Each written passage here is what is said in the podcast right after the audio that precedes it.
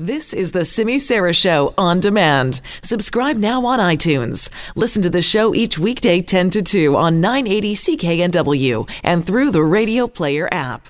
Lots of attention being paid today to, of course, this ride hailing issue in the taxi industry for a couple of different reasons. You've got this letter from the BC Transportation Minister to the Passenger Transportation Board expressing some concerns over the decision the board made to have no cap on a fleet size for the ride hailing companies.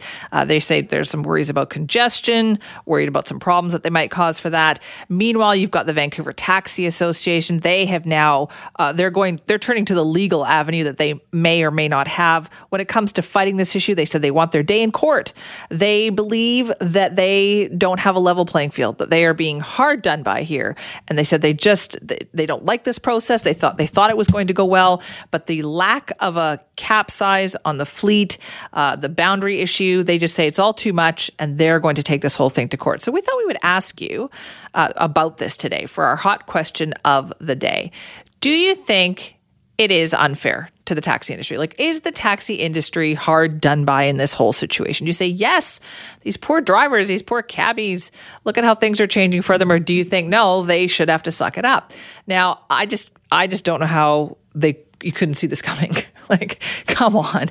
Usually, when you have a technology that disrupts an industry, it happens so quickly that there is, you know, no time to react, no time, no, and you just get the fallout.